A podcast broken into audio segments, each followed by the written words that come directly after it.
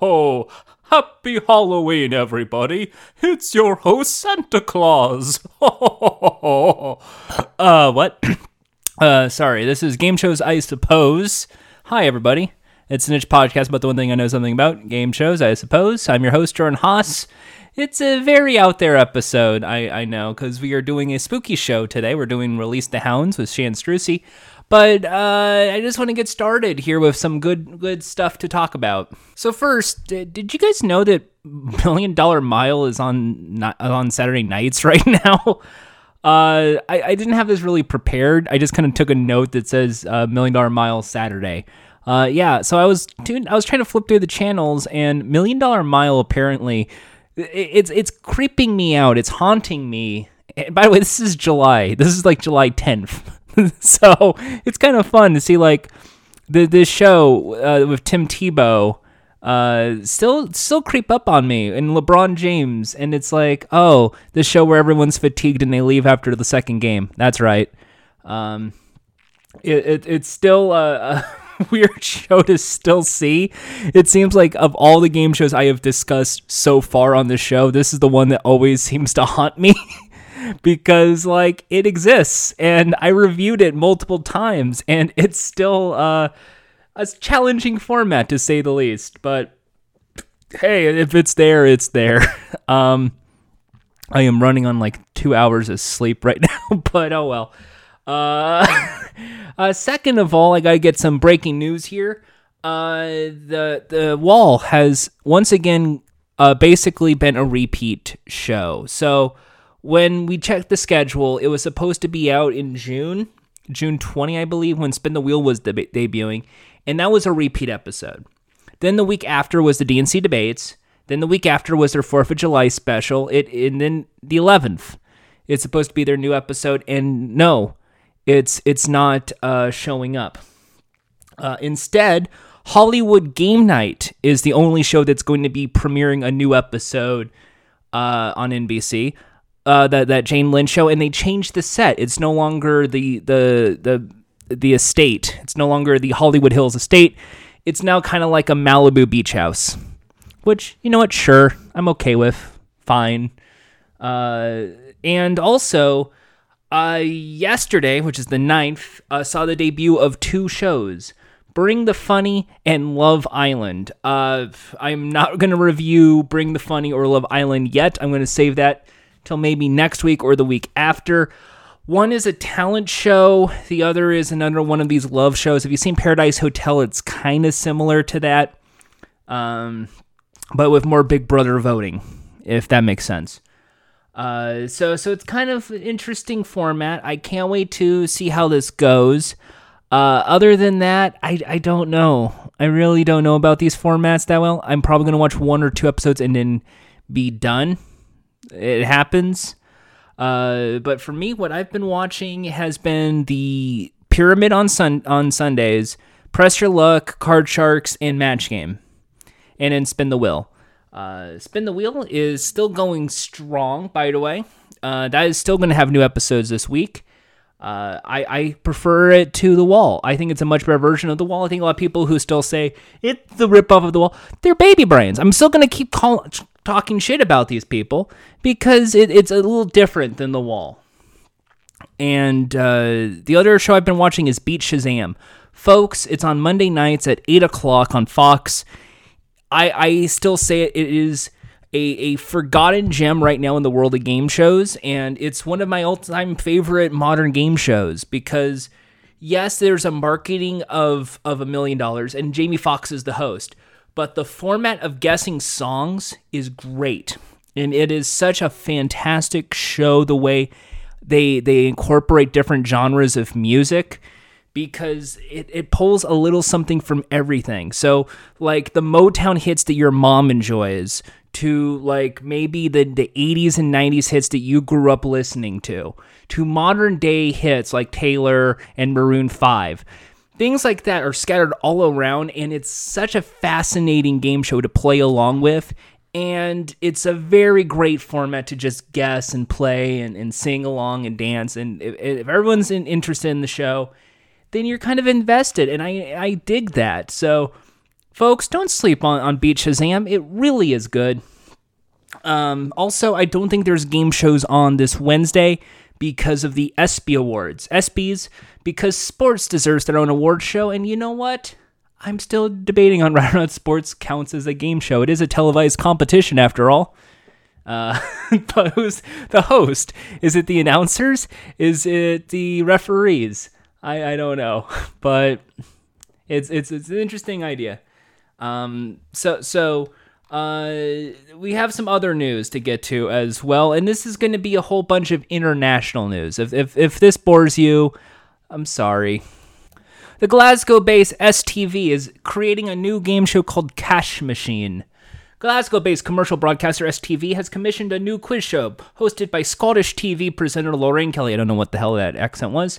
Produced in house by STV Productions, which is behind the game show Catchphrase, the cash machine sees contestants answer a series of questions in order to access the PIN number to the world's most generous ATM.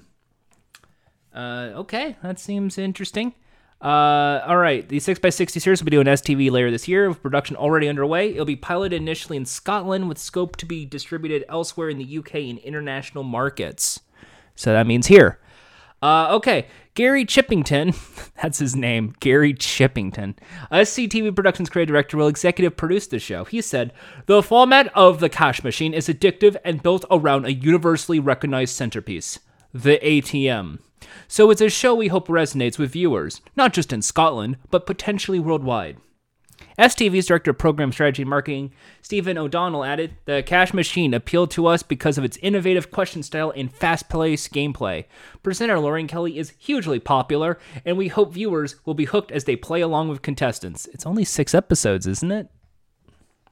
All right. Uh, there's also Inside Central Station, a documentary about the Glasgow Central Station. Okay, that's fascinating stuff. Anyway, so there, there's a quiz show. Uh, feel free to game show nerds to go. Wait, this is it's the code. It's it's the code from BBC. Ugh. It's it's it, it's another game show. It's another quiz show with numbers, and it's an ATM style instead of a bank vault. I can't wait to see how this show works. I. I'm always curious to see new formats, so so best of luck to the people at STV. I want to see it. BBC Three has revealed an all new game show, which will see contestants face the ultimate physical and psychological test, it is arriving on the internet television service later this year. Entitled Hush Money and made by All3Media's Maverick Television, the series offers groups of friends the chance to win up to £5,000 as they take on a series of challenges that will feature increasingly intense quote unquote shocks, surprises, and scares. Each challenge is designed to generate a new type of reaction from the teammates, whether it's a shriek of terror or a yelp of joy. But the pals must progress through the four individual chambers and endure the shocks as best as they can, because each time a member of the team screams, the prize money drops.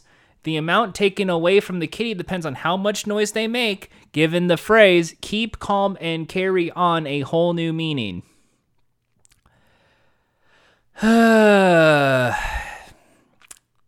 Simon Knight, the CEO of Maverick Television, described the upcoming program as heart stopping, thrilling, and joyous before claiming that the show is irresistible for groups of friends who like to take on a challenge together.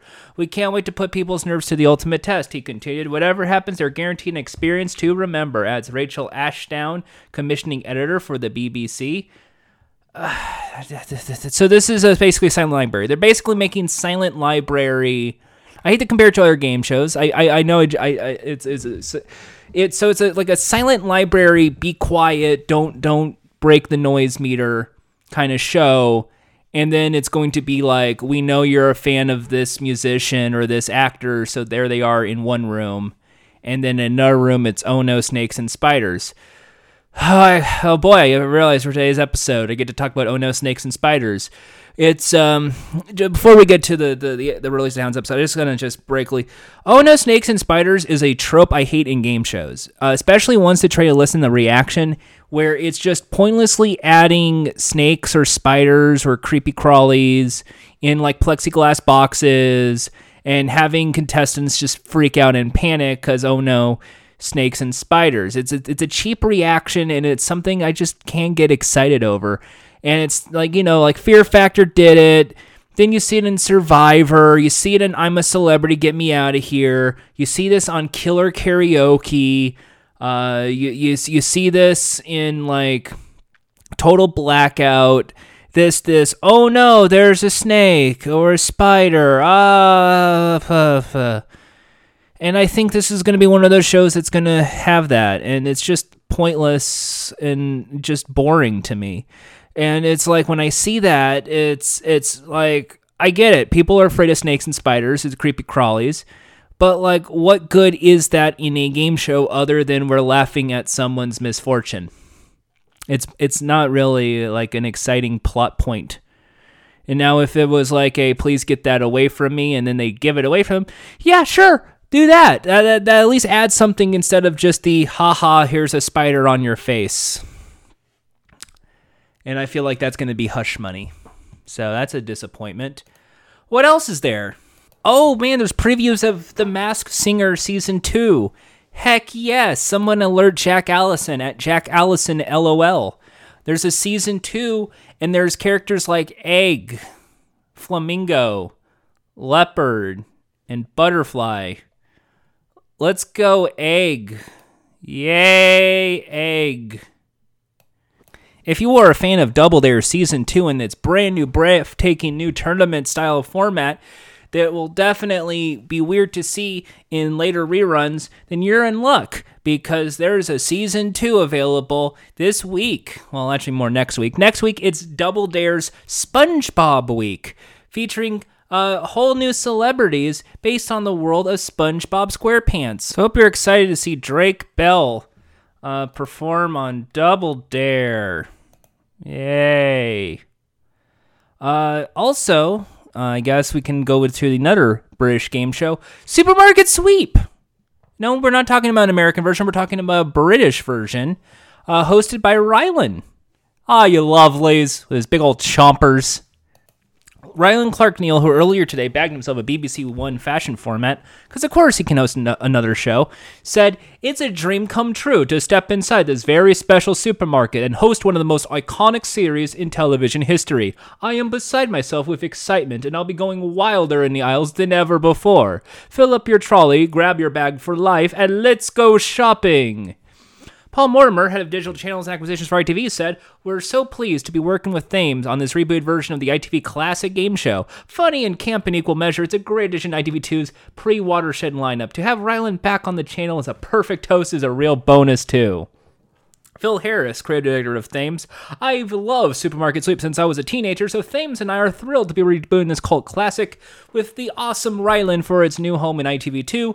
When the world's full of doom and gloom, it's definitely time for Britain to go wild in the aisles once again. So it's an aspirational show, which I guess it is, because we did talk about Supermarket Sweep in a long ass time ago, and I guess we have to redo it. But yes, I enjoy Supermarket Sweep, and I can't wait to see how they do it in ITV2 with Rylan, because I mean Dale Winton did pass away, rest in peace, and I guess Rylan has that same level of camp, so sure I can see that.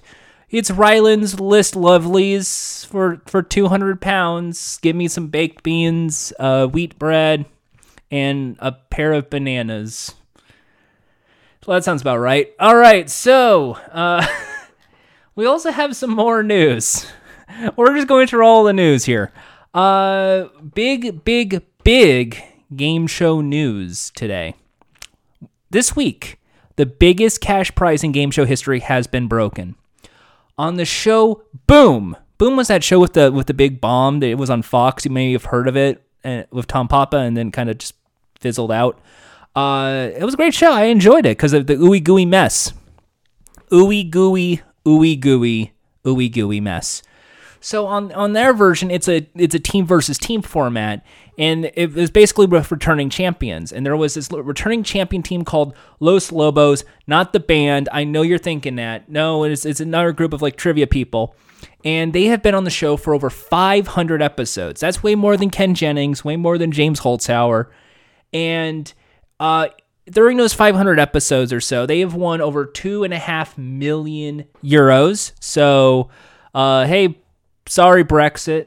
Um, so so they had the they don't have a they have the jackpot called the boat, the B O T E, and it was just one. And what basically it's a recurring jackpot where if it's not one today, it'll carry over to the next episode, to the next episode, to the next episode. And as long as they're still on the show, they can keep trying to play for that jackpot. And after 500 so episodes, uh, they won the jackpot and they've won 4.13 million euros. So their grand total overall is six million six hundred eighty-nine thousand seven hundred euros. In American dollars, that is seven million four hundred ninety-seven thousand two hundred forty-seven dollars and fourteen cents. So, holy moly, that's a lot of money. Uh, I really hope the studio can pay for that. Otherwise, uh, this is going to be weird. But I think they could probably afford for that amount. Uh, so, congratulations to Los Lobos. Uh, for over two years, they were on that show for two years. They're basically mainstays. It was kind of like a "Can you beat Los Lobos?" in the trivia show. And of course, it was, so it was the you can you can try and beat the team, and then it was the returning champions. Can they finally do it? And they finally did. So that, that's exciting. That's exciting stuff. I think I'll have a link to some news, maybe a clip or something, because when when they won, uh, the John Oliver guy was like shocked. So that was kind of exciting. Uh, now I guess we can go back here to the United States before we venture back to the UK for another game show. So, this one is a local. This is a Los Angeles local. Fox television stations will air a six week run of Punchline, a comedy current events game show hosted by Melissa Peterman. The show that Fox tested two years ago began its summer run July 15th to the 20, to 28 stations in the Fox portfolio, with nine of the top 10 markets, such as New York, LA, and Chicago. The show is a daily half hour current events driven game show that sees two teams of two comedians compete to come up with the best punchlines. Two teams of two comedians, each come up with the best punchlines based on news headlines. They did summer test two years ago, and with a few tweaks and a new superstar, Melissa Peterman, they think they have a fresh summertime hit for their stations. Peterman is an actress being best known for Barbara Jean and Reba, and also starred on Baby Daddy on the Freeform Network. Uh, starred in executive produce work class CMT, was in Young Sheldon, and has hosted CMT's Singing Bee and Bet on Your Baby for ABC, and is a frequent uh, co-host on NBC's Access Hollywood. Dave Noll and Cleve Keller will serve as executive producers on the program. I'm a game show fan and hosting something I love, adding brilliant comedians, and it's a winning combination, Peterman said. I'm excited to be working with Kate, Dave, and Cleve. I love the shows they create. I know I'm in good hands. So, uh, I, I've seen the show, and I'm kind of I'm going to be a little curious about it. Now, you probably have never heard of them, and you know what? That's fine. Uh, it's a team called Keller Noll, and they are behind things like America Says on GSN. Uh, they're behind uh, I believe Chopped on Food Network, and I I there's I probably one other one that I'm throwing a blank on that that I probably do. Uh, Winsanity, I think. I think it's Winsanity. Uh, and it's basically just these different like it's it's I wouldn't say smaller cheap, but I would say they are frequently repetitive formats with very lower stakes, but has a perfect cult like phenomenon that comes with these shows. Uh, so, so with, with Punchline, it was basically the way they did was a three on three in LA, and it was basically kind of like a pseudo version of of at midnight. But instead of uh, the the hashtag wars segment, uh, it was kind of like a fill in the caption format, and it was a and it was fill in the blanks to these jokes. And it was point it was it wasn't like so much you said the funny line here's the points. It was between the two teams which one is the funnier joke audience? And they would get the points. And that was kind of an interesting format. So i'm gonna see this. I mean it's been a like years since at midnight was on the air.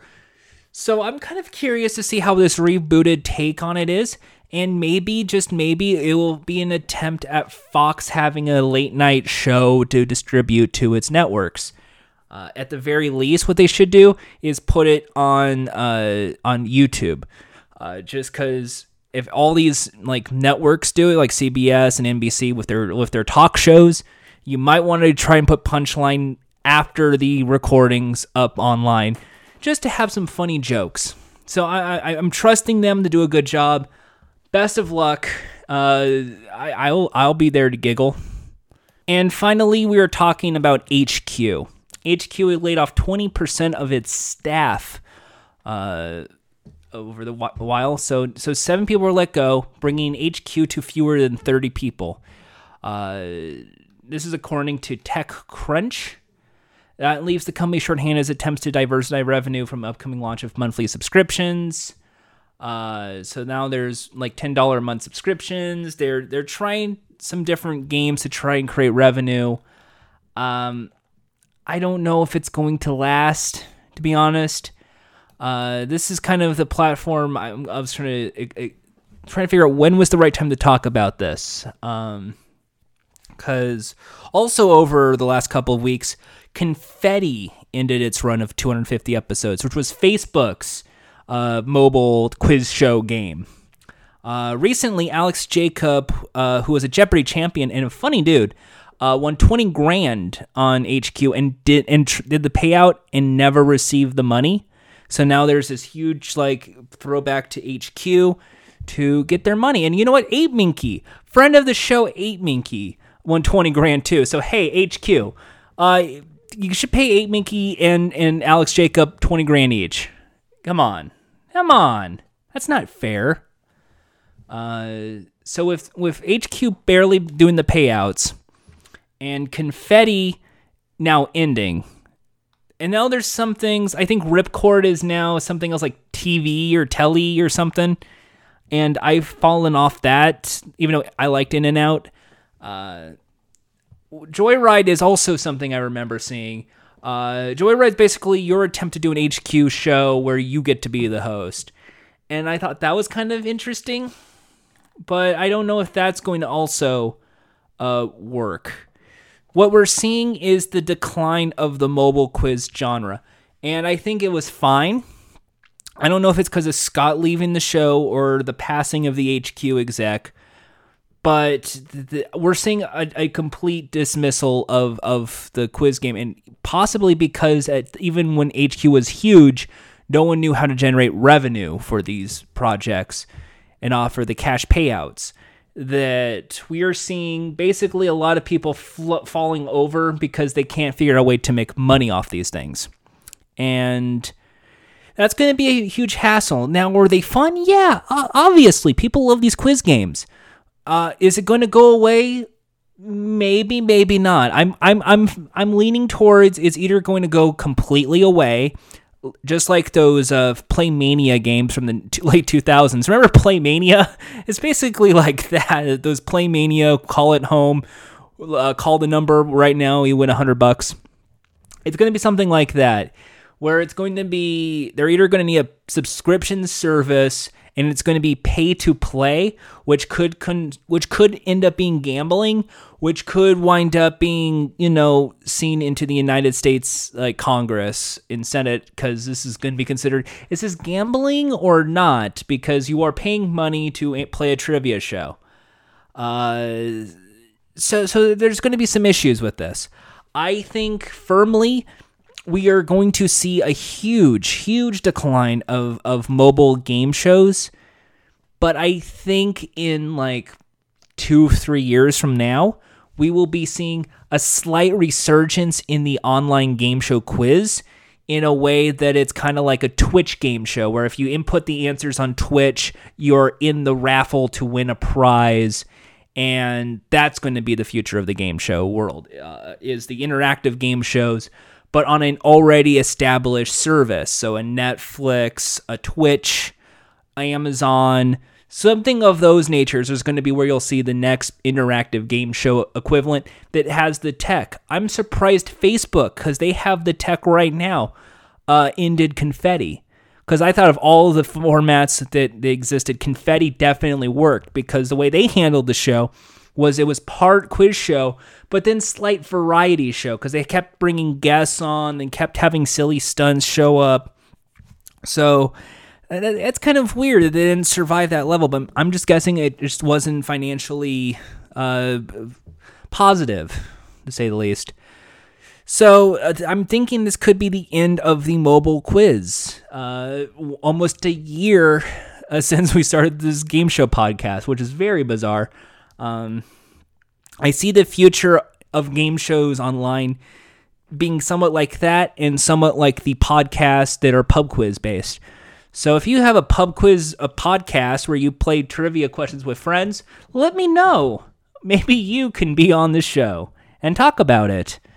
Uh, other than that, who knows? This is kind of a, a, this is kind of a new this is kind of a new uh, world of game shows, and I'm thinking this is because this is still the internet. This is still the wild wild west. I think we will eventually see the the great internet game show debut. I don't know when, but I'm thinking it's soon, and I don't think it's HQ. As much as I like Scott, uh, so so folks, keep playing the quiz shows, but just think you're not going to win money on these things. That's all I gotta say. Pretend this is like a Chuck E. Cheese ticket redemption game instead. Uh, maybe you'll feel better that way. I guess we should move on to today's episode.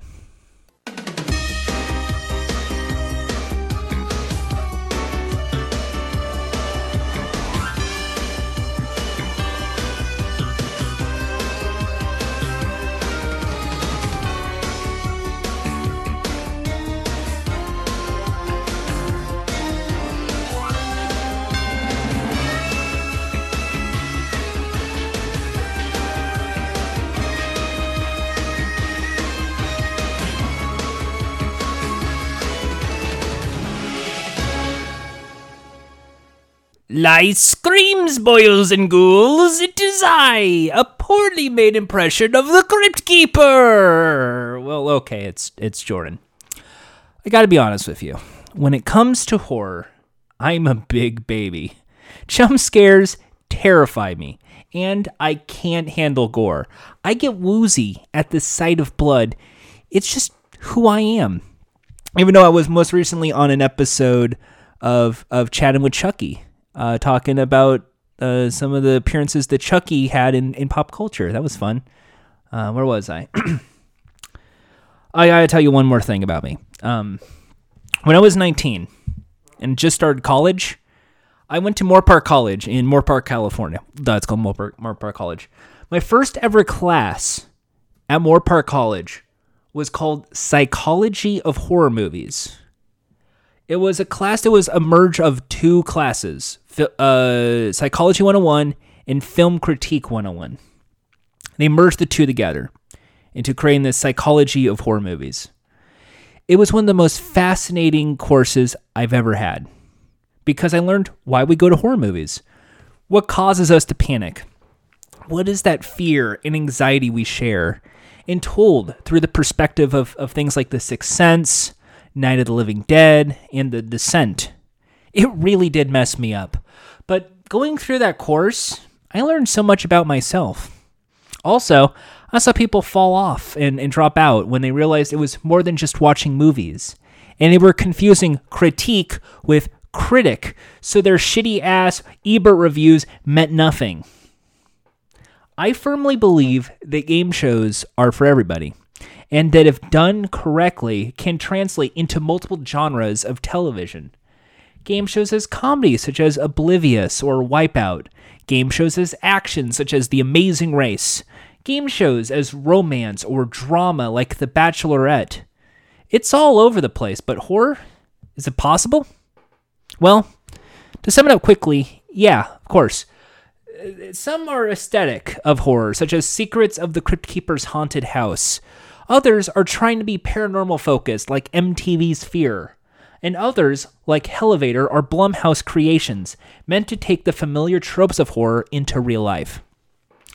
It was October 28th, 2013, and ITV2 had a Halloween week of shows. One was a pilot for a new game show, where contestants weren't just doing fear factor, oh no, snakes and spiders stunts, but put into a living, breathing nightmare. And worst of all, a culmination of the dog run, which sees contestants chased by hungry dogs waiting to munch them. Yes, you can break down and explain the production of the show, the practical from the fantasy. The dogs don't eat the contestants, the dogs are after the backpack, not the player. But if you take out all the aesthetic, what makes the horror motif anyway? Tonight, we are going to talk about the show that gave me nightmares. And hopefully, we can run away from this horror show as winners with Struggle Sessions horror correspondent Shannon Strucci. It's time to release the hounds and turn the table.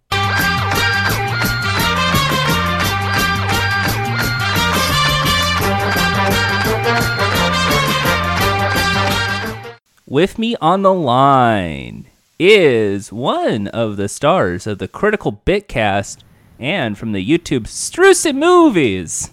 Hey, it's Shannon Strucci. Hey. hey, happy to be here. Uh, How's I- it going? we just watched a weird show. We did. I look. I I I watch your YouTube videos. I I under I I, I follow you on Twitter, and you have this great mind for horror movies. Is I've loved horror since I was a little kid. so it, so I I would, I would go through your your history of horror movies, but I think that would be an hour in and of itself. it definitely would be, I think. uh, and also you co-host you you guest on so many of my favorite podcasts. Uh, so so it's like it's good to have you here to, to basically be the doctor analysis for this genre breaking game show. We're talking about the ITV show called Release the Hounds. Now, I'm a scaredy cat. I I explained to Shannon uh, if there's a startlement, I punch something. I I go I, I say a lot of curse words. I'm probably kicked out of many haunted houses at this point. And this is a show chock full of them. Now, there is a few haunted horror based game shows out there in the world. Uh, I, I will just go through some that I know off the top of my head. Elevator, for instance, A State of Panic, for instance, uh, Murder in Small Town X, or Who Done It, even though Who Done's more clue based than uh, horror based. Uh, Thirteen Fear is Wheel, we- wheel, real, not wheel. um, MTV Fear and Celebrity Paranormal Project. All of these are trying to be a genre breaking show because I guess when you do a game show, it's uh, you know it's in studio, it's with contestants. Let's meet them. But if with a horror movie, you you can't really duplicate that. Different format. Or, or like a typical game show is a very different format from a horror movie. they're, they're usually pretty different. So we'll explain quickly what the format is because I think it's the most bare bones, easy to understand format. Three contestants. Now these were all celebrities we watched. We watched the one that was on YouTube because most of the later episodes involve celebrities instead of civilians, probably so they don't get sued. I don't know. Uh, the it's a team of three, and they play three games.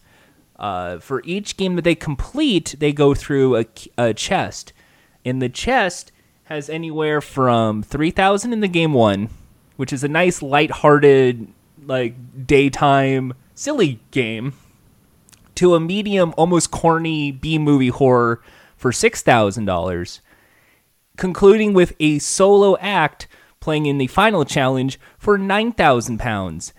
That is very fucking spooky. That is reminiscent of all your horror tropes. Now, that's just how to get to the money. Gotta get the key to get to the money. It's also part uh, escape room in a way because as they enter into the horror and they get assimilated into like the story that they want to tell by the producers, an Undertaker gongs then starts, and that moves this gate. The gate is important because it's how far are you away from dogs? A bunch of dogs. A bunch of of, do- and I don't mean poodles. I mean like you know bloodhounds, like ones made to to bite at people from the police. And the idea is the better you do at these challenges, which probably I think are supposed to take like about three minutes, four minutes. the closer you are to to the gate. But if you do it very fast, you're closer to the wall. So it's how close are you to the wall versus to the dogs. That's your head start away from the dogs. Then you must run away from the hounds. If you make it to the ladder and meet the host, you bank the money and you, you live. Hooray! But if a dog touches you by way of biting you, because that's pretty much the only way to do it, unless you just fall on the floor, uh, that's considered a loss and you don't get the money, and they basically assume that you're dead. After all three games, uh, they total up the money. They don't explain the guy's dead, and the money goes to charity. and then I get jump scared by a clown. I still can't get over that clown that startled me. Uh, but there's also one twist with the because yes, it's 3,000, 6,000, 9,000, which by the way splits evenly among three players, two players, or one player.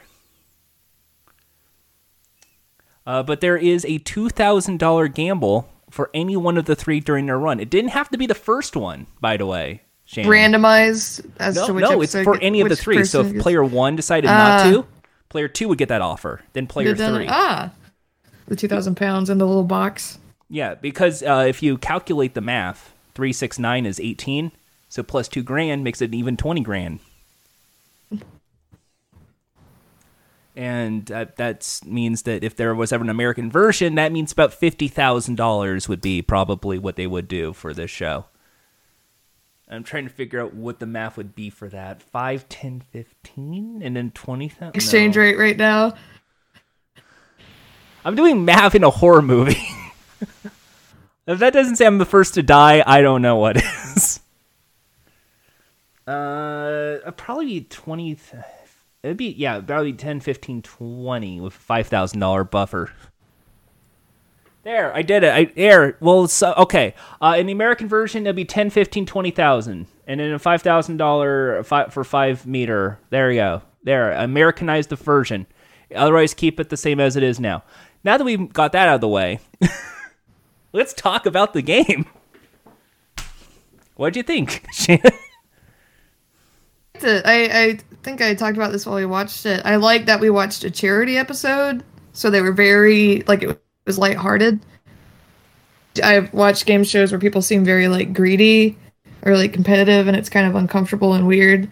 But they were really having fun with it, even though it was like scary, weird stuff. Now, this is your first they were time laughing ever. and cutting up. And This is your first time ever seeing the show. Uh, when it started on ITV back in Halloween of like 2014, I believe it was like way, way, way back ago.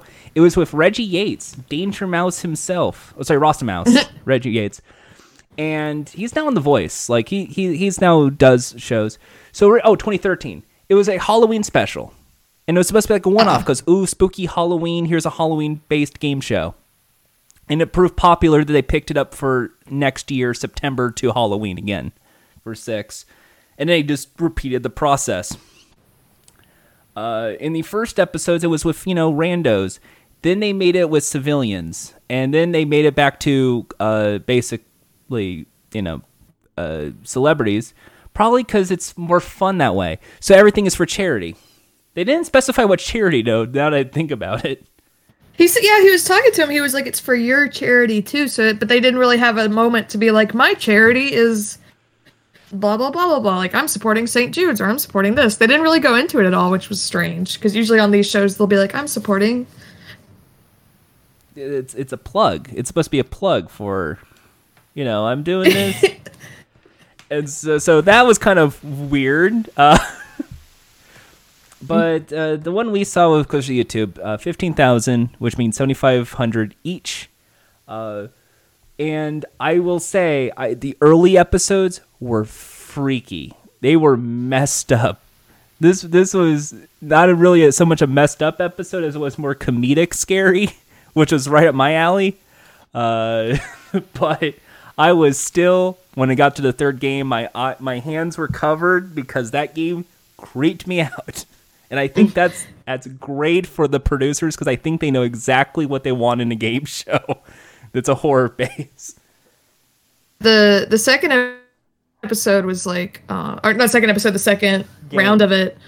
Yeah, the second game in it was like a pumpkin man was menacing them. Then he got hit by an ambulance, and they had to say they had to like take apart, like it put the 'cause it's pumpkin a- man back together. It was a fun subversion. It was really weird. because it makes it look like um oh i guess we even though i said we shouldn't really do an episode by episode interpretation of this i think that is best to describe the show that we saw. We got a, a someone from love island and two people from emmerdale the popular soap opera. And in the and they were introduced by a what looked like the teenage mutant ninja turtle uh, turtle mobile. With a lot more metal. Uh, no pizza flying, you That's fine, and a lot of rusty chains. Uh, Yeah, and the whole first segment, they were like their legs were chained together. so then they were introduced by the host. Now Reggie Yates is typically the host, but this was the most recent season, which is Matt Edmondson. Uh, Matt Edmondson uh, does the X Factor, the Extra Factor. problem. So yeah, he's a real host guy, which I think I don't I don't know if that adds to the show or ruins the show. Uh, because what do you want in a host for this? That's the question. That's what they gave him were universal, which it actually kind of lightened the rest of the show. Like maybe they don't want it to be too serious. Like it, it seems overall, the last segment was creepy, but overall it seems like kind of lighthearted, which is weird because people are physically being chased by dogs. so I thought it would be a little more like mean or whatever. I mean, it's sort of mean they're being chased by dogs, but it's it looks to me like it's actually pretty safe because they're all wearing uh, thick leather jackets, and I think that's the intention for the thick leather jackets is to say stop, and there they go. And they're also wearing a lot of padding. They just don't really show it that much. They were perfectly safe. Oh yeah, They we forgot like- to mention the the first introduction. The first thing we see in the show before we even get to the game is this disclaimer, which I thought was very brilliant and silly. Now that I think about it, the producers would like to thank the families of the participants. No dogs were harmed in the documentation of this event. It makes it sound like it's a real. It it most seems like it's real because they have to say documentation instead of game show mm-hmm. And thank the families because they assume like okay if these people passed like passed away. Their throat ripped out by one of these dogs. want to thank the families uh sorry. Uh which which gives it that extra bit of cr- creepy which they want. They want it to be like anything can happen in this show. So after they go into shreddermobile they introduce to the host. They are gathered into the group they are introduced the group of three into the white light and they go back into a shredder mobile where then i guess a team of militant uh stagehands because they're wearing camo and ready to rob a bank uh, they decided to chain them up and then force them into a playground. And it's supposed to look like, I guess, like part military playground, like part military obstacle course and then part playground. And then there's So all because they had the kids. at the kids. So what happened was it was there was all these posters like keep out, and then it says go away, and then it says do not touch red, and there's a big arrow like basically pointing to go into this creepy gate. And then as soon as one of the people touched the red, a girl who we don't have prosthetic eye makeup or they just added in post no eyes whacks them with a slingshot with a paintball gun and then screams in their ear like ah! and then this And continues drone with a paintball gun. and this continues again with a drone. There's a little drone strike going on on this game show. And then there's a boy with a morphed iMovie mouth. And then they morphed his eyes to be white uh, and they both just scream. Weird, like corny post production stuff in that segment of giving him like because I I think they were ma- modeling them after the Village of the Damned children, like little blonde kids with white eyes and stuff. They were but- they were the the blonde eyed uh, kids, but they weren't saying anything. They weren't like doing the unison, you know, come play We lo- no, this was just them screaming, and it's that, and I think it's because I've been to playgrounds where it's the kid does that scream. Don't take that the wrong way. I was eating. I was at a friend's birthday party, but you know the kids are playing in the playground. And there's always that. Ah! It's that scream over and over again, mixed with Well, they're being paintball. pelted with paintballs. That, yeah, that was a weird choice. and it segment. was like clever. It's like a teeter totter, uh, going under the thing, going up a ladder. But if they touch red at any point, they get paintballed. and then like at the end, there's a slide, and the slide leads to a giant red square, and it leads to a red ladder. And they're all just like, "Fuck!" no matter what, we can't win. And then, sure enough, as soon as they hit the button, a gong breaks, the gate starts moving, and they have to go back to where they came. The game didn't even start yet. They have to do it all over again. Which leads to some comedy, I feel. that one. It was based at a certain point. It's like just go. It doesn't matter if you touch red. Just hurry. like it becomes impossible. then they get to the first split up. Uh, two of them go to the left, which is the white light. Then the red goes to the hounds. And and it's menacing hounds because they have to pick up uh, three thousand pounds in a in a shoebox or something, a, a gate, a metal gate. And then you see the host, and he says, "Hey, there's three thousand pounds. Hey, look over to the side. Here's two thousand pounds. You can take it uh, for five extra meters, or you you can uh, just stay where you are." And the guy foolishly took the the two grand to go for five, because in his words, he's a fast runner. He can do it. And I guess like every movie cliche, every horror movie cliche, the guy got too confident in himself, and uh, he lost. he he got hit by the Uh, dogs. He got hounded. He got The dogs hounded. got him. Then they just like showed him laying on the ground like he was dead. It's just like someone's like, okay, just stay there for a second. We need this shot of you just laying in the dirt. I love the introduction because Again, I thought they would show him again at the end. oh no no he's dead. He's fucking that he dead. No, we're we're saying in storyline he's dead. No hooray, you are part of the fifteen grand. No, you're dead. and the way they present it is if the dog, t- I, if I had to guess on a production standpoint, what they say is when the guy says release the hounds, the gates go up. That's when the hounds do get released. You must run down the the hundred and six. This is what it is. It's 160 meters. At the 160 meters, and I'm guessing it's like at a rate of maybe 20 per minute, 20 meters per minute.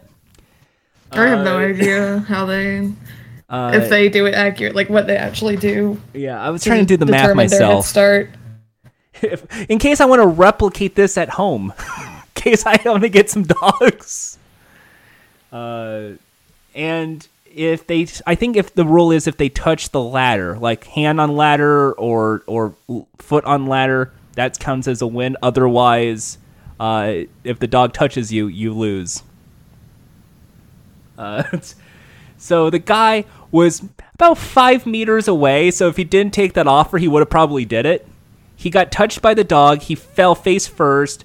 A big, and I love it because it's so dramatic. And it, this had to be like their intent. If they lose, it is now just a giant red light Yeah, he's flooded with red light while the dogs to give this sort of am- stand around him. to give this ambience of like yeah they're dead like blood like it's blood red not even like comical red like just dark red.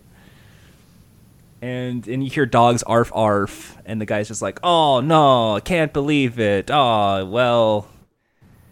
And the jokes are oh i don't know. How do you explain these jokes? Like tales from the crypt levels awful freddy. Awful. tells his like puns and stuff. I would say were worse than Tales from the Crypt, in my opinion.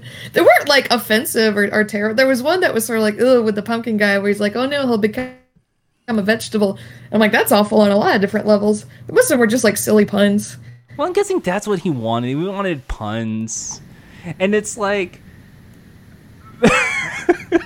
it's like I was just thinking of like, okay, we can get like some some some punch up people here for the second game.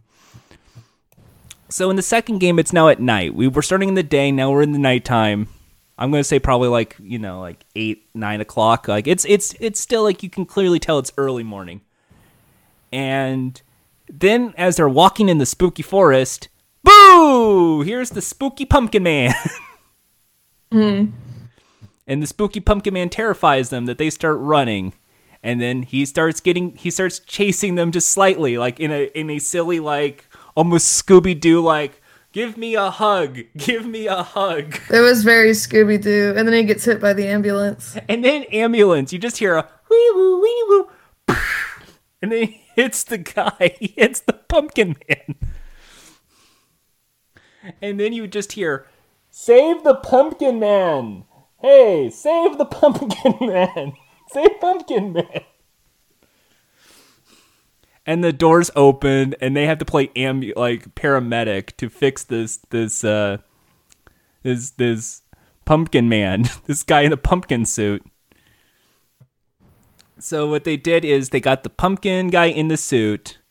Uh, they they latched him in, and then they basically played like escape room. Like you know, he needs five of these, three of these. Be sure to do this. Mix these two together, and then defibrillate. With the joke being that every moment that that does, everything goes wrong. So he starts barfing up like pumpkin. He's uh like fake blood just starts splurting all over the place. Shooting out of him like orange blood.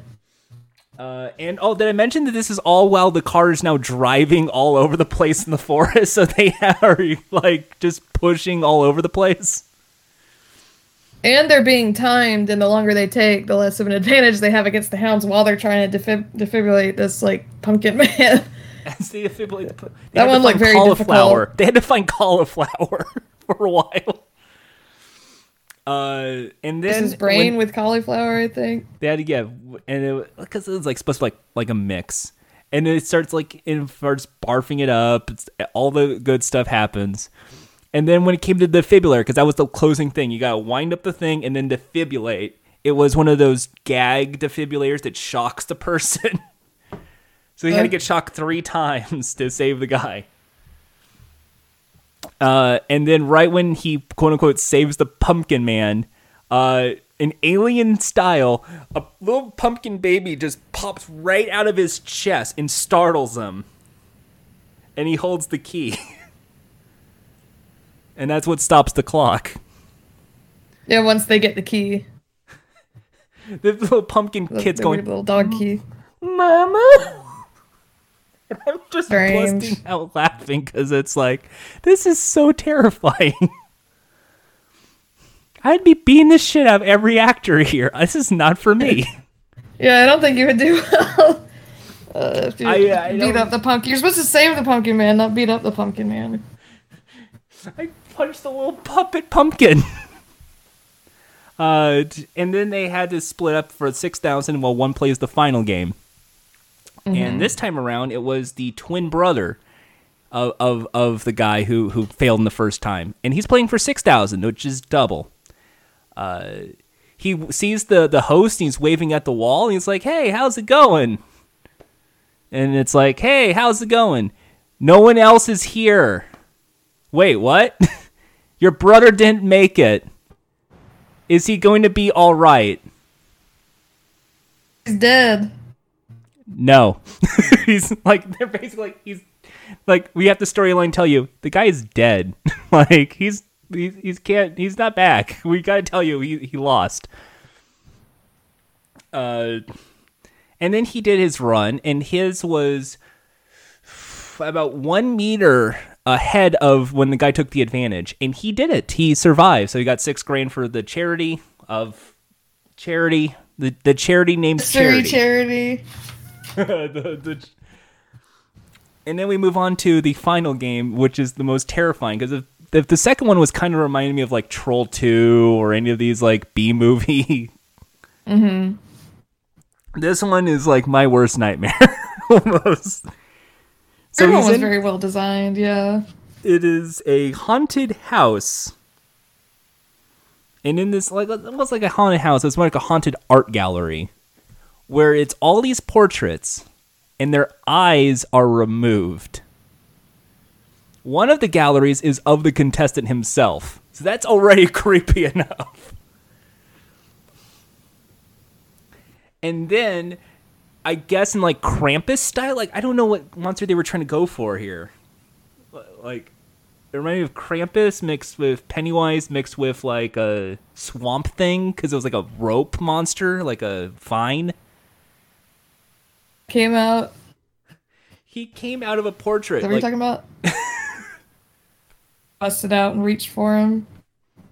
And it's like ah. And then he does like the the the, the come hither finger wag you know point over here come into the portrait. I don't like he's super mario 64 or something i don't know. And he goes into the portrait and it's a little tunnel and he sees a little frame that says uh, find the code look in the eyes from cradle to grave to figure out the code. And then the gong starts so he has to now run back and see all the portraits of people, starting with the baby, and then to like the, the child, and then to like the adult, and then to the grandparent. For a four digit code. And as he's looking in the eyes, he has to look in the eye holes, and startlement happens every time. The first one, they just like dumped red water on him. Like, dang. So fruit punch, like he's he's at the like at the Super Bowl, he won. Yeah, like they got Gatorated. And then he as he peeked again, it. the dolls drop down from the ceiling. Five dolls hanging like noose, like straight around their necks. I think. Yeah, which is When he was creepy looking enough as the it thing. is, because these were like child dolls with like almost fake nooses. And he had to count five, so the first digit five. Then to the child with the child's eyes, and you're thinking, oh god, what's next? And then of course, boo, spooky clowns. Spooky clowns pop up and they jump scare you, and they then he he he gets startled and he looks back and it's two clowns just like posing. So five two. Then to the third room, where it's now cockroaches. I don't know why cockroaches. I feel that that's a trope that I really hate in a lot of these shows. The uh, the the, the creepy creatures trope. Yeah. Like cockroach, snake, spider. Uh, and then I think there was like four cockroaches or something, and then the last one was uh, rats. Rats. rats because sp- oh no snakes and spiders and rats there was two. And then as he goes up thinking he's done find the fake. And then he gets a portrait and he has to find the one that does not look like this unaware that there were eight portraits that all look like this one painting. Then he had to tap it to stop the clock. And i thought that was a clever finale. Like that's a just when you thought it was all over. More thing to go. Then he goes to the spooky room. Pumpkin Man's back. Pumpkin Man apparently lived, and he's just like jump scares people now. And the That's what, yeah. he's probably thinking like, I didn't even get to do my game. I was supposed to be like in the forest, like startling you or something, and it didn't work. Uh, so then he had uh, the nine thousand dollar run. Uh, he got closest than everyone else because apparently he's good as a solo. So he's closest to the wall. He does the run, of course he makes it.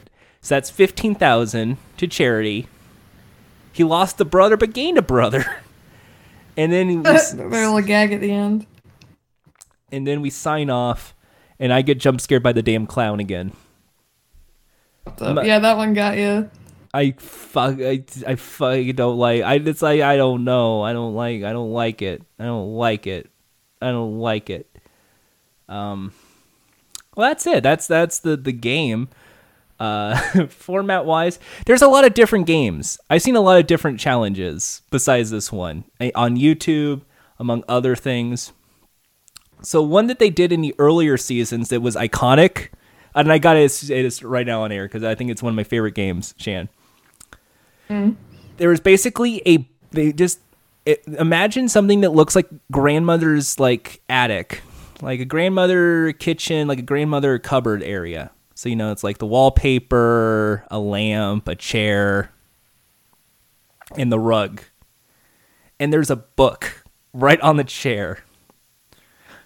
And all the guy had to do was sit down on the chair and read the book. And as he's reading the book, this, the page basically comes to life. So it's like, here's a story of a girl, a girl who drowned in the well. he she was sad because she had no friends, and then suddenly you hear a girl crying in the background, like, ah. She came back alive. What? and she wants her revenge. What? To like attack him. And then of course, then the little kid's like right behind her and just starts like screaming and spraying water. and as he and then the reader, as he turned his head, he found turn the page. and the guy is just melting down like no no no no no no no no no no no no no And then another classic one was something kind of almost like it wise that I thought was really clever. So what Like they did was they had a whole bunch of balloons in the forest. And the idea was supposed to be you pop It's very it like and they had to pop the balloons. And then if they popped the balloons, they got a dart, which led to the next uh, set of balloons, which they have to throw darts at to to pop the balloons, which leads to the final part where there's this giant, huge fucking balloon. And as soon as they pop it, out walks a clown with a chainsaw. and then the lights dim, and then for he that disappears. this one. You kept mentioning chainsaws. Oh, there, there's everything. There, there was a clown with chainsaw. There was one with reality show contestants, and it was called "TV Will Kill You." And the idea was this was a trio game, but it was in uh, they it was a split up because it was Big Brother contestants, where the idea was supposed to be that whoever was the one going into the game was going to be the one going to the hounds.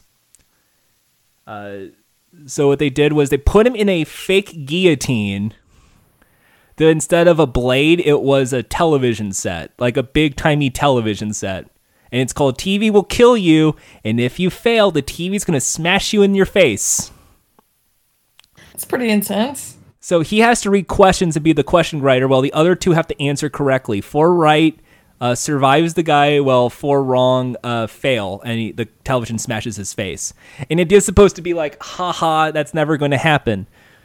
So what happens is he he does uh, survive. He gets four right because of course the last one's relatively easy.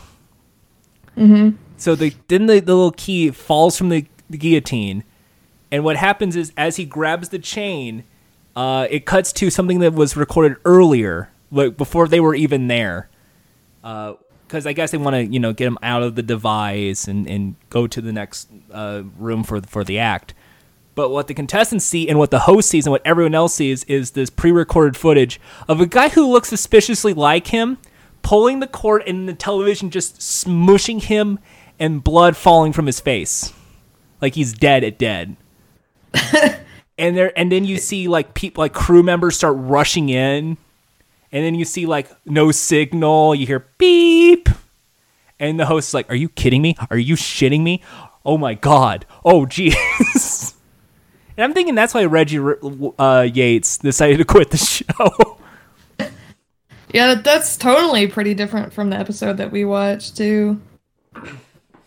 But it was a joke because it was supposed to be a play on reality television, so they were camping it up. It's called so it was like a fake TV host saying, "TV will kill you." Um, but but this this one was very charming. Uh, it's distributed by Sony Pictures, so that's telling me at any point this could probably be in up in America. In fact, they were going to pick this up on Fox last year, and it just never uh, came to fruition, as it turns out. Seems like it's pretty cheap to make. Uh, so Guardian, I'm reading some reviews here. Guardian described the pilot as both great and stupid, which ticks the only television boxes you need to worry about.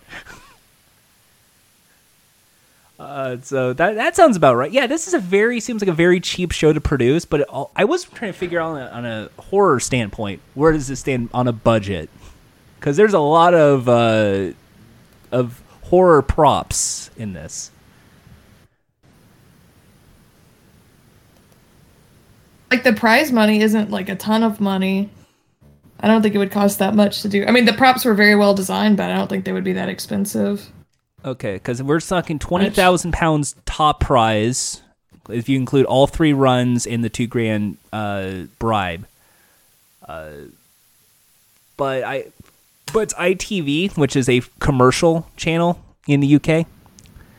So I'm assuming maybe about sixty thousand. I mean, they got the land. They they kind of the production company has this land now for them. Uh, the show, oh, let me read off this wiki article, which will always be factually correct. the show uh, purported to take place on a haunted country estate in the English Hills, but was actually filmed at Bramley Ordnance Depot, also known as Bramley Central Ammunition Depot in North Hampshire. For the 2015 series, which broadcasted September 30th, 2015, the filming was transferred to Eastern Europe. The new filming site in a square mile of Lithuanian forest was created by Gogglebox Entertainment itself after similar programs were commissioned for Sweden, Denmark, Russia, the Netherlands, and Lithuania itself. And they're playing one for South America, for Peru, and the US. All right, then. Well, I guess they're still doing it. Point.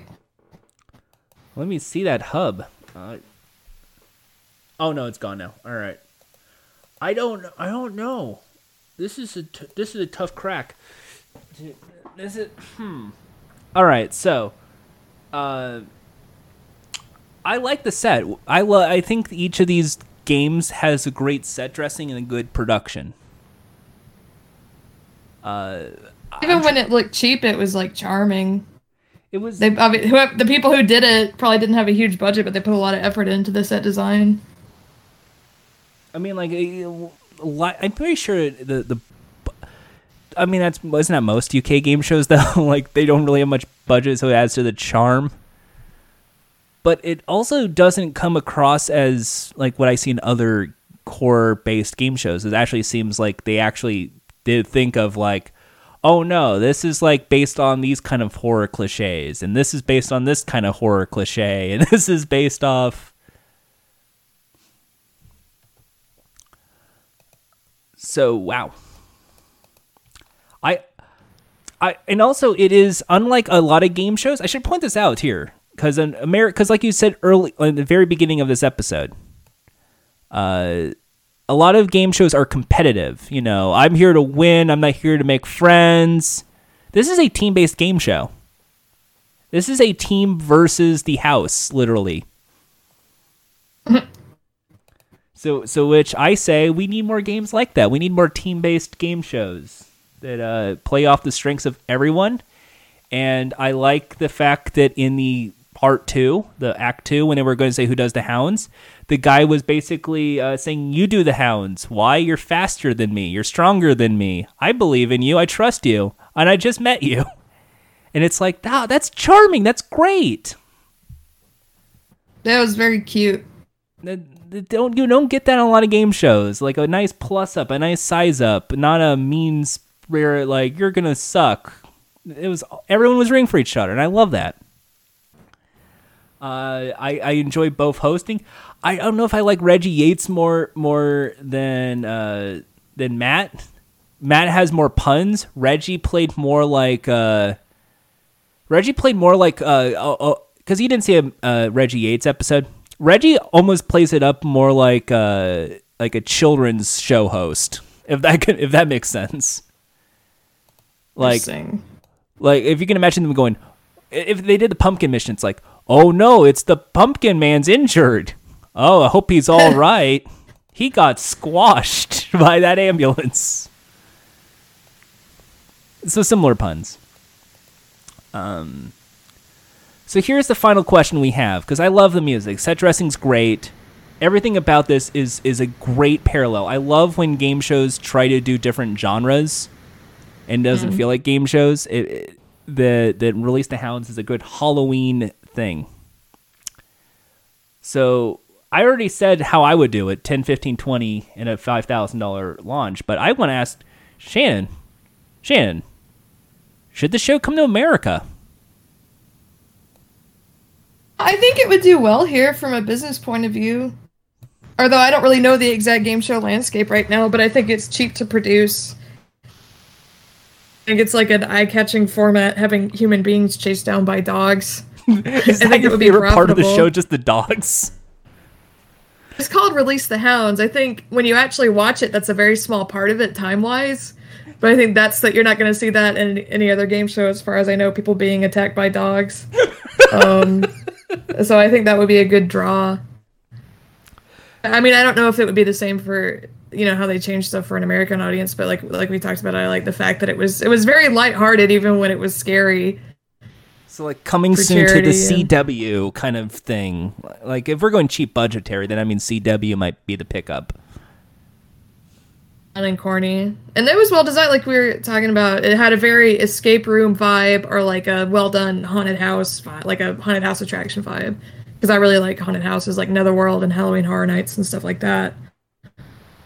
I mean, there's another similar game show called Hellevator that was on Game Show Network, and it was made by Blumhouse.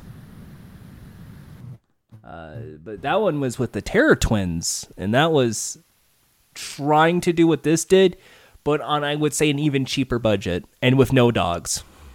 Oh, well, there you go. They just went to an abandoned meat locker warehouse in Los Angeles and said, "We'll use this space." This will become our elevator. And we'll ma- and it's and it's every trope that I dislike. You know, snakes, spiders, rats, cockroaches. At least this has cleverness. There's like fire being thrown at them. There's electricity. There's it's the fear of the unknown, which is what I think people love in horror movies, right? That fear of we don't know. Mm-hmm. And then even if you did know, you get you get scared. I got scared. Uh, It is. It, it would be very scary to be chased by dogs. So that's, running- Even if you know they're not really going to hurt you, they didn't. They obviously didn't actually maul anybody, but just hearing dogs bark and running would be very fun and scary. so the fun thing was you were going like, I like this game. I don't want to be on the hounds though. Like I can't run that fast. I don't. I, I don't startle very easy. I don't care if stuff gets like dumped on me, or if I'm dealing with pumpkin guts. See me, I was doing the I would. opposite. Not, I, was would need a big head start. See me, I was thinking the opposite. I was thinking I would do the hound run. I'm not going to do the like The rest of it. they get peak because I I think I have the track skills. But even then, like, oh geez, this is such a it's such a messed up show, but it's such a fun, delightful entertainment show that I think this should always be like a two or three episode every year show. Because it seems like a Swing limited show. release. Uh and if if it was, then that gives the producers, creators time to like actually formulate the games, which I think that's what they did. There's obviously a lot of thought put into each individual. Well, maybe not the first one as much. It was mostly just an obstacle course, but the second two were more like puzzles. And they were very creative. I did not expect them to have to like sort of uh, operation Pumpkin Man back together. I thought that was neat. I like it. Uh, and I guess we found a home. CW. Do you have an idea for host? Then I guess. Do you have an idea for who should host this? Oh, I version? have no idea. Uh, I just someone who leans into how corny it is. Because I think I, I don't think I would have enjoyed this if it just went only for being like scary. like you get the For crypt me- keeper. Yeah, get like some. Yeah, get. I would say get someone who kind of understands it being kind of fun and campy. So It uh, was maybe a little more, and get some maybe funnier writers than the people who wrote the bad puns on this one. get uh, get get Jack Allison on board. Get uh, get some some plus get Susser on the line. Van. Uh, all those good people. Uh. it needs to have i think that's right it needs to have like a i was gonna say like a John Waters vibe you know like a like a silly camp. It needs to be like a camp, or it needs to be uh, somewhat of a guy who you can tell is like a total fraidy cat, and it's great that he's in the uh, in not in out there That would be fun too. because it's just gonna be him going, "Are you okay? Are you okay? Are you fine? Oh, geez, are you fine?" Because then it adds to the Uh-oh. camp of they're the least helpful person you could have on the other line. Too. Uh, and that's how I think we'll do it. CW, pick it up uh, for your Halloween release. Two, three episodes can't go wrong. Uh, hire hire Shannon to be a consultant. Be your horror expert. Yeah, I think there needs to be a a lot about horror movies? Well, I mean, like, can you think of like a challenge like off the top of your head? I would ha- I would want to take time with it and come up with some really crazy stuff. All I could like, think uh, of is like the only one I could think of off the top of my head, and this is just like, and I and I knew we were doing this episode, but I did not think challenge wise what would work. There needs to be something that is like a uh, a bleeding walls effect with like the thick red goo kind of blood, and there has to be some sort of like window, and you have to find like an outside is like the code. So you have to keep wiping away the, the All the gross stuff. the, like a Um, dr- what and then my favorite moment? Oh, go ahead. Sorry. and as you like wipe the blood off the wall to see the window, like then you see like a car of like a spray paint too, and then you like in the distance. yeah, and then you see a window that's like blacked out, and then of course light goes on, and there's like a spooky face, and then like carved in his skin is like a number four or something, because it's all prosthetics, and you just keep going with that, and you just try to frustrate them because as no matter how many times you swipe it, you can barely see. And it just starts smudging, and everything becomes a bloody mess.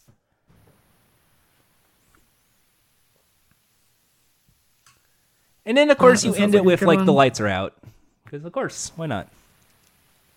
You get the night vision cameras. I I, li- I like I li- I thought I was gonna hate this show, and I learned to love it by the end. And I think it's only because of you being here that I gave it a second chance. That was not a bad, you know. That was creative and weird. That was very weird. The the, the last two at least. I don't want to go Man. never. I don't. I. I just like. I just. want If anything, I want a gif of the pumpkin guy getting hit by an ambulance. Use that clip like five times. I want that gif. Just pumpkin man. Ah, bonk. Oh, that was a fun. I like that show. Uh, thanks again, Shannon. Before we go, there's a, it's a game show podcast. Unfortunately, I have to say, unfortunately, it is a game show podcast. Uh, and we didn't really get much questions out of you. I think I talked over, unfortunately, so many times. But we have a lightning round for you. Okay. In the lightning round, there's five questions. I'm gonna do my best. Five questions in 60 seconds. For every question you get right, you get one free plug. Most game shows offer, most podcasts offer two. You get five. Five plugs. Okay. Uh, do you want to play? I I don't. Uh, there are things that I know about and things I don't know about. I don't know if I'll know the answers to these questions, but I'm up for playing. I like trivia, All right. so Five questions. Well, this is fun questions. These aren't going to be real tough ones. Here we go. Six seconds on the clock. What is your favorite cartoon dog? uh, uh, I'm from Cowboy Bebop. Why would anybody agree to this game show? Uh, is that is that the second question? That's the second question. Uh, because uh, the hold on, is the game show the release the hounds is to Yes. raise money for charity? Okay, Terry. Whatever happened to that clown that startled me? Uh, there was an actor that was probably underpaid or an intern. What do you think will be the most popular Halloween costume this year? The Thrones thing. Will people ever stop saying parasocial incorrectly? Oh, You did it. Oh. You won. That's the game. Hey. You got five free plugs and a big apology from me. I'm sorry. You're good. I have a channel called Strucci Movies on YouTube, and that's one. Okay. And I, I am on uh, Critical Bits, the teen superhero actual play comedy podcast. That's two. Plug, there's a Twitter account I like a lot called Gon Borzoi. That's a Borzoi dog in Japan that's very cute. That's my third plug. it's gonna plug stuff that I don't do. Um, there's a YouTube channel called You Suck at Cooking that I enjoy very much. That's four. How many do I get? You got one more. Uh, thing that I like. Um, everyone should watch Mob Psycho 100 because it's a really good TV show. Everybody's hate watching Game of Thrones, and I wish people would watch stuff that. Are you telling me? you telling me that Game of Thrones isn't as good as Mob Psycho 100? No Game of Thrones is as good as Mob. Nothing is as good as Mob Psycho 100. Mob Psycho is the best best show. Are, I'm, are you telling me Mob Psycho 100 have a more uh, fitting ending than Game of Thrones? Probably they still have. Well, Mob Psycho still has another season if it gets made. I don't know how the manga ends. I haven't read it. No spoilers. I'm not going to spoil Mob Psycho 100. Folks, check your local library for Mob Psycho 100. Psycho 100, written by one. This is his name. And and and, and, and remember, send send send Shannon your your Ein gifs. Ein from Cowboy Bebop. I don't know. I'm trying. I was like, "What's another cartoon dog?" And I just like froze up.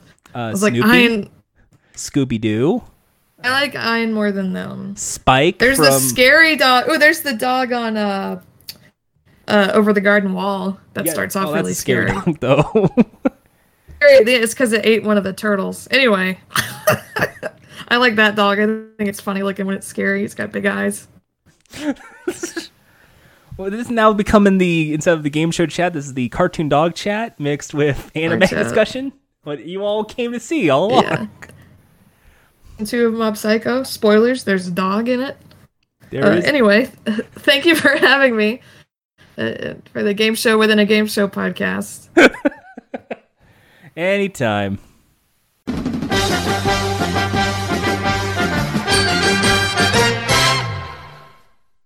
Thank you so much to Shannon for stopping by. I, I had a lot of fun talking to her. Uh, after the recording, I learned a little bit more about horror. I learned a little bit more about aesthetics. I, I, and she is just a great person to talk to. I can't thank her enough. I still feel like I kind of talked over her though during the interview that we recorded, so I still kind of feel like I, I screwed up a bit. But she is amazing. Uh, please check her out all over the place. Um, she she's on the Critical Bit cast and Strucci movies, and uh, officially, right after this recording, I found out that she is now the official film correspondent for Struggle Session. So, if you want to check out Struggle Session, patreon.com slash struggle session. Some of her episodes are on there, and I can't wait to hear what she has to say about other movies. And if you are a fan of Critical Bits, or or you want to find out more about Critical Bits, uh, Shelby from Critical Bits and Shannon Strucci are going to be at the Southern Fried Gaming Expo next weekend in Atlanta. So please go to the Southern Fried Game Room Expo.com. That's Southern Fried Game Room Expo.com because they have a panel about D&D. So so you might learn something more about everyone's favorite tabletop game. Uh, that that that's gonna do. I mean, this show really did freak me out watching it. So I'm I'm glad that she was there basically to just laugh and and and calm me down because because I think I. I, I- trust me, if you were in the Discord recording of it, me going ah, it, it wasn't good. it's not a good feeling. I hope I didn't freak her out or anything. Uh, the only other thing I got because I was trying to get as much info as I can, like what's the estate, uh, which was a the, in the pilot it was a military. Uh, then they went to the uh, the place they they flew out. Um, the the the dog run is interesting because they, they shot it in the woods from military grading ground outside London. Then they, they went out. So uh, I had to check out uh, Dan Greenway's uh, website because he only had this little bit of information because he wants to sell himself. And man, hey Dan, uh, you should get more jobs. I, I think you did a great job with this show. Amazing work. Uh, there were 40 GoPros in two locations in a dit. Uh, each game, each of these little challenges, because there's three per episode, had 15 cameras associated with it. And each camera angle was logged on a searchable database for the edit. That's why you saw so many different uh, uh, screens. And I was trying to figure out, like, well, well, is there like an actual guy with a camera there? Some were, some weren't. But the fact it was all GoPros made it that much more fascinating because the reaction shots were very, very fascinating stuff. So I was trying to figure out the names of the dogs. I couldn't find that out. Uh, but I, I say if you are a huge fan of Release the Hounds, uh, de- definitely keep watching. I bet they're going to be doing a new season later this year. And if you've never seen the show and are a huge horror expert, do give this a, a watch because I, I do believe, and I'm, I'm not saying if you are a, a fan of horror movies, you will actually probably enjoy Release the Hounds a lot because it is just this fascinating game show to watch. I don't know if it's on Netflix or anything, but do try and, and go out your way to look for this if you are a fan of horror. It's a it's just a brilliant show.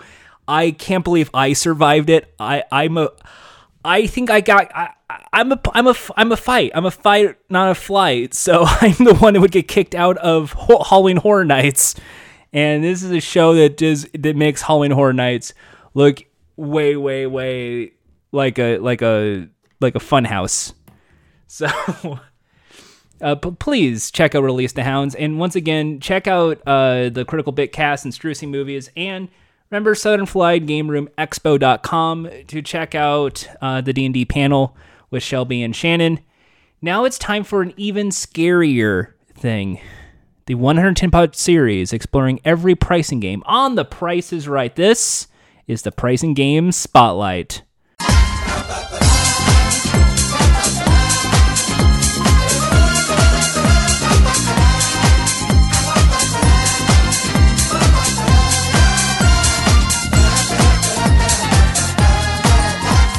Professor Price.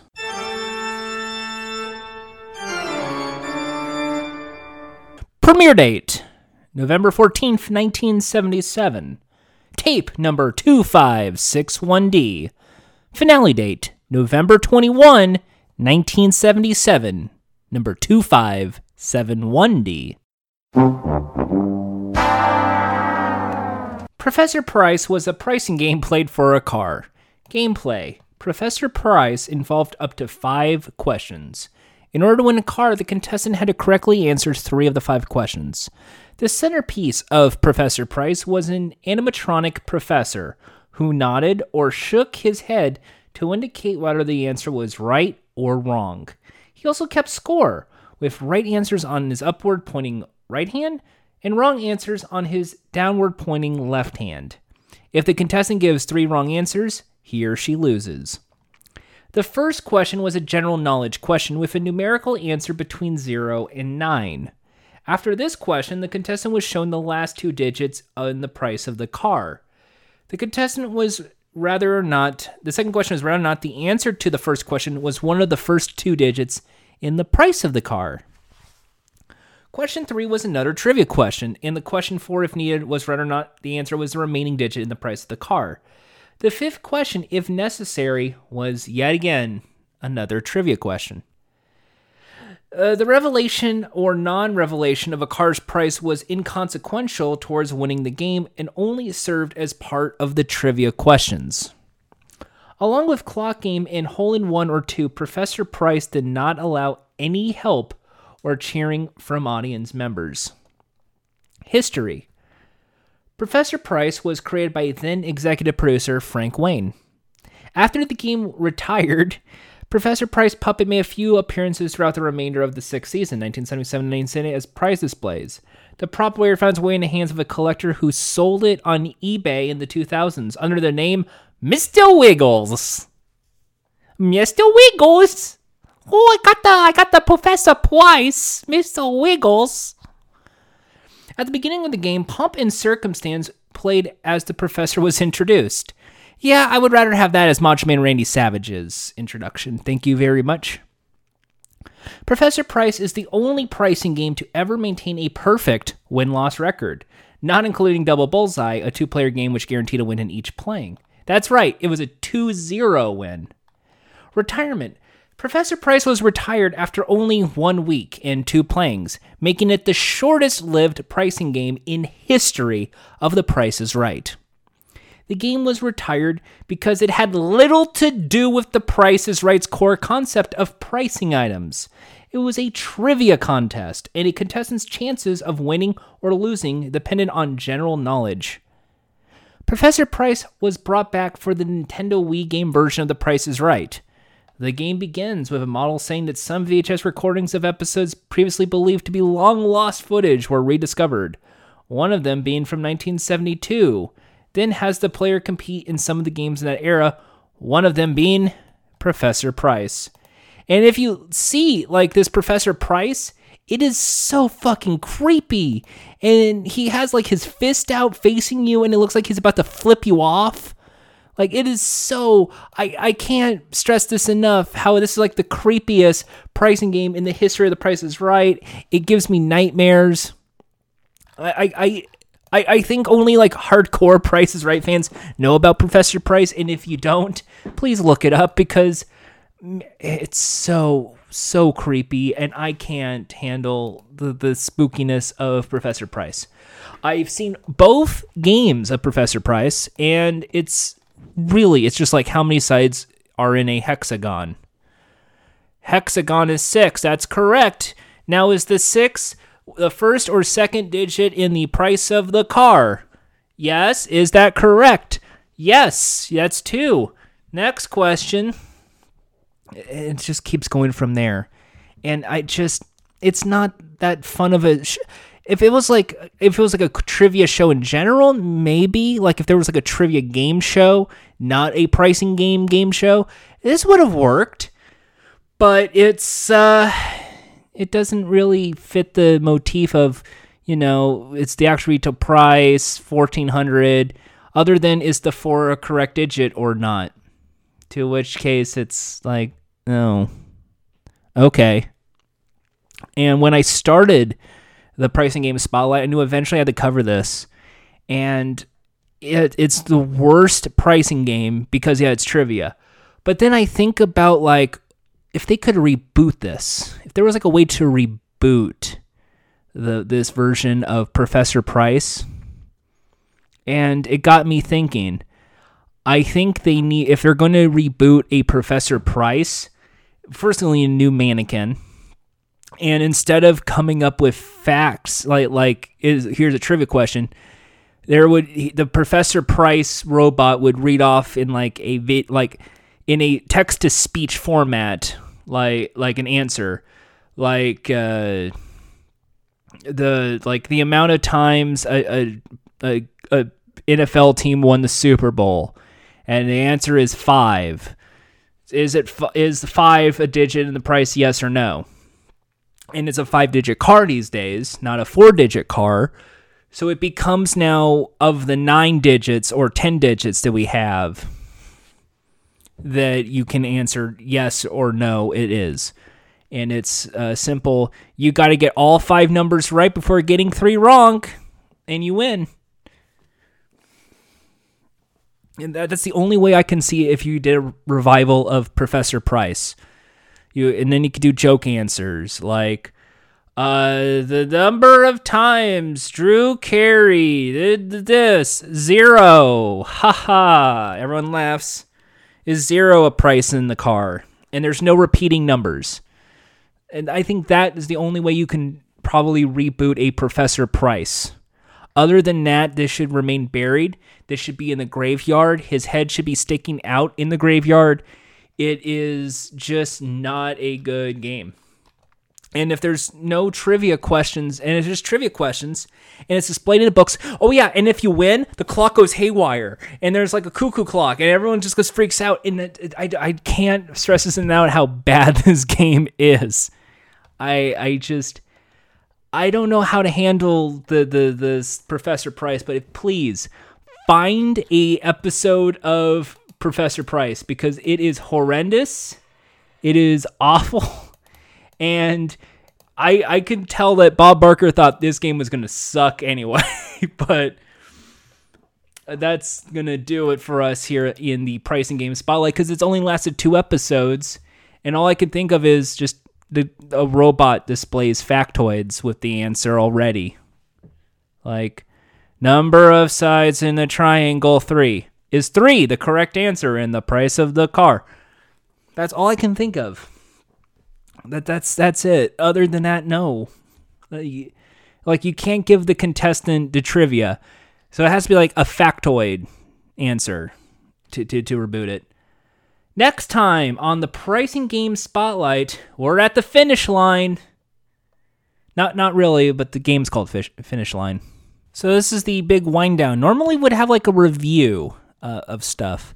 Uh, I've been watching Crystal Maze and Taskmaster recently, and they're both fun shows. Uh, I already talked about Beat Shazam recently. Uh, Big Brother just debuted. Next week, we are talking about Big Brother with McCrae. Uh, it should be a blast of an episode. Uh, but, oh, hey, stuff updated here. Um, there's two new stories. Okay, so first of all, the yeah, the Rylan Clark Neal Supermarket Sweep reboot. He tweeted this been waiting a while to say this, but it's finally time to go wild in the aisles once again. Supermarket Sweep is back, and I can't wait for you to check it out. See you soon on ITV2. All right. Next, Victoria Arlen is joining American Ninja Warrior Jr. in 2020. Uh, Universal Kids has tapped Victoria Arlen, former champion Paralympian swimmer and TV broadcaster, to co host season two alongside Iseman and Akbar Gbajabiamila. She is stepping for gymnast Laurie Hernandez, who co hosted season one but is currently training for the 2020 Summer Olympics.